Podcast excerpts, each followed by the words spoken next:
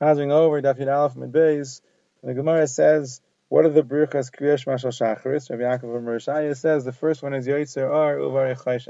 Now, why don't we say Yoitzer Ar Uvar Naiga, which is a nicer lashon? So the Gemara says we say the lashon of the pasuk. The pasuk says Yoitzer Ar Uvar Chayshach. I the pasuk says Oiser Shalom Uvar Ra, and we don't say that. We say Lishna Ma'al Yoitzer Shalom Uvar Yasakol. So here too, she just lishna mal. So Rabbi says the right. That's right. The real reason why we say chayshech is because we want to mention midas yom balayla and midas laila biyom. So here we mention midas laila biyom. We mention chayshech, and where we mention midas yom balayla. So Rabbi says we say goyel or mipnei chayshech v'chayshech mipnei. Now what's the other bracha? Sridam Rishmuel says it's avarabba. Also Bilas and Totavi Pedash it's avarabba. And the Brisa said it's avarabba, but the Rabbanan saying the Brisa it's avas oilam like it says in the pasuk, Now, Yehuda Shmuel says that somebody gets up to learn before Kriyashma, he has to make Birkas Ataya. After Kriyashma, he doesn't have to make Birkas Ataya because Avarabba Pat is in Birkas Ataya. Now, Yehuda says for Mikra, for learning Psukim, you have to make Birkas Ataya, but not for Midrash, meaning Safras Ifrei, Mechilta. Velasi says no, even for Midrash, you have to make Birkas Ataya, but not for Mishnah. Rabbi says even for Mishnah, but not for Gemara. And Rabbi says even for Gemara. Rashi said often we would go to learn from Rav, Uh, a parak in Safra the Rav, and he would first wash his hands and to make Torah, and then he would teach us the parak. Now, what's the bracha? Shmuel says that Shekitanu b'mitzvayis v'tanu lasik b'divrei Torah, and Rabbi Yochanan would conclude Harav Hashem leikeinu is divrei Torah b'finu b'fivyeis amcha b'is Yisrael v'ni anachnu v'tzatzayinu v'tzatzay amcha b'is Yisrael kulanu yagdei shemecha v'ayis gitar esecha v'echet Hashem amalamei Torah le'amu Yisrael.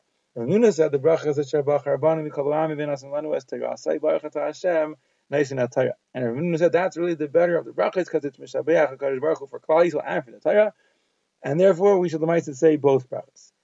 It says in the Mishnah and Tamid that the Mamunah, the one who's appointed the assistant to the Kohen Gadol, would tell the Kohanim to make one brachas of Kriyashma. So they'd make that one bracha, and then they'd read as Harasa Divrei, and Shema, Shemaya, Vayayimer, and then they made together with them three brachas. Emes V'yatziv and Tolah Yisrael. Avoida meaning we'd say a special nusach to thank Hashem or to to ask Hashem to give a kabul the karbanis. And then Birkas Kohanim, meaning they read the psukim of Birkas Kohanim. On Shabbos, they added, they added one bracha, connect the mishmar that was leaving. Now, what was the one bracha? Which bracha of Kriyash Shema did they say? Like Rabbi Yavin, Rabbi Yisrael, Rabbi came to a certain place, they asked him, what's the bracha? And they didn't know. They asked Rav Master, and he didn't know.